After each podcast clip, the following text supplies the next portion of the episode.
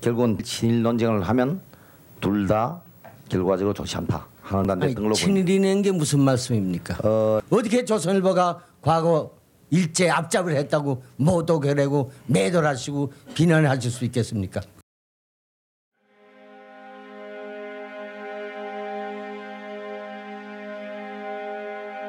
친일이란 말만 나와도 부르르 떤다.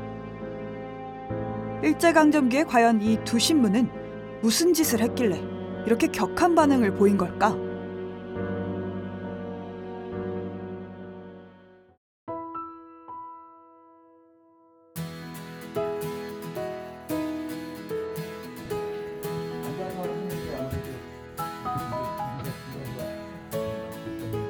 김성수의 넷째 아들 김상흠과 일곱 번째 아들 김남은 국회의원을 지냈다.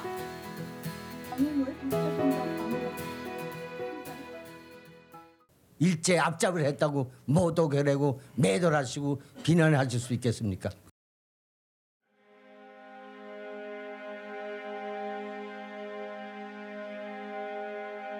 친일이란 말만 나와도 부르르 떤다. 일제강점기에 과연 이 두 신문은 무슨 짓을 했길래 이렇게 격한 반응을 보인 걸까?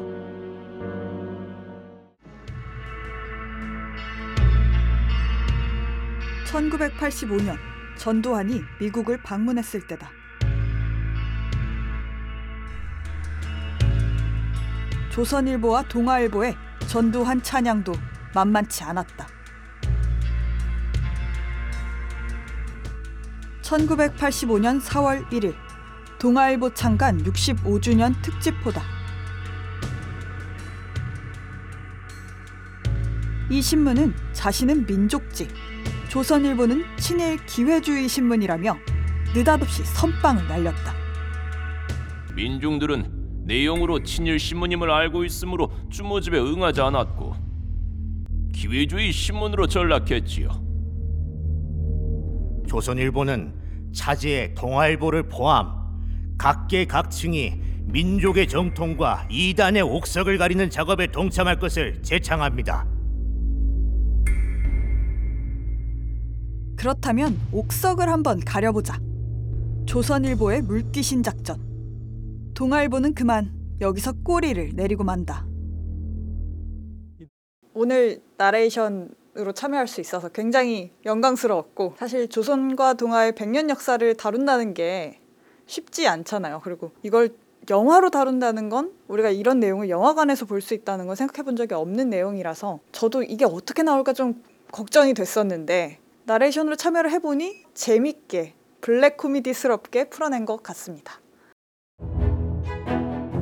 조선일보 가문의 시족격인 방응모와 아버지 방일영에게서 조선일보를 물려받은 방상훈 사장.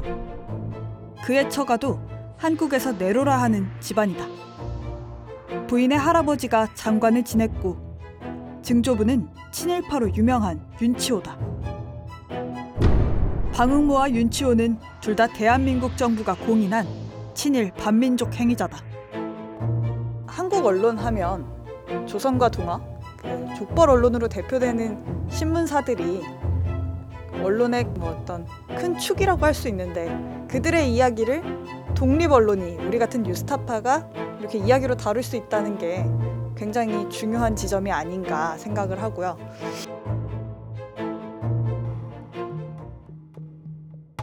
조선일보 장학금 수혜자들의 모임도 있다. 이름은 서중회다. 회원 중에는 이름만 대도 알만한 사람이 수두룩하다.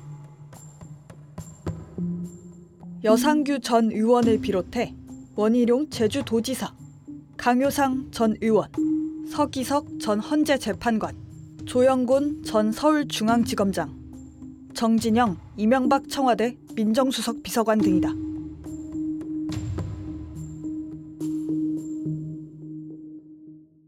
코로나로 영화관 방문도 어렵고 사실 이렇게 다 같이 모여서 이 영화에 대해서 얘기하는 것도 사실 조심스러운 때라 뭐 어떻게 말씀을 드려야 될지 모르겠지만 그래도 우리가 꼭 알고 가야 하는 내용들이지 않나 싶어요. 특히 언론인을 지망하는 분들 혹은 현업에 계시는 분들 또 언론을 좀 더 잘 알고 자신들이 직접 비판하고 자기가 걸러서 언론 매체를 소화하고 싶으신 분들은 꼭 집에서라도 이 영화를 시청하셨으면 좋겠습니다.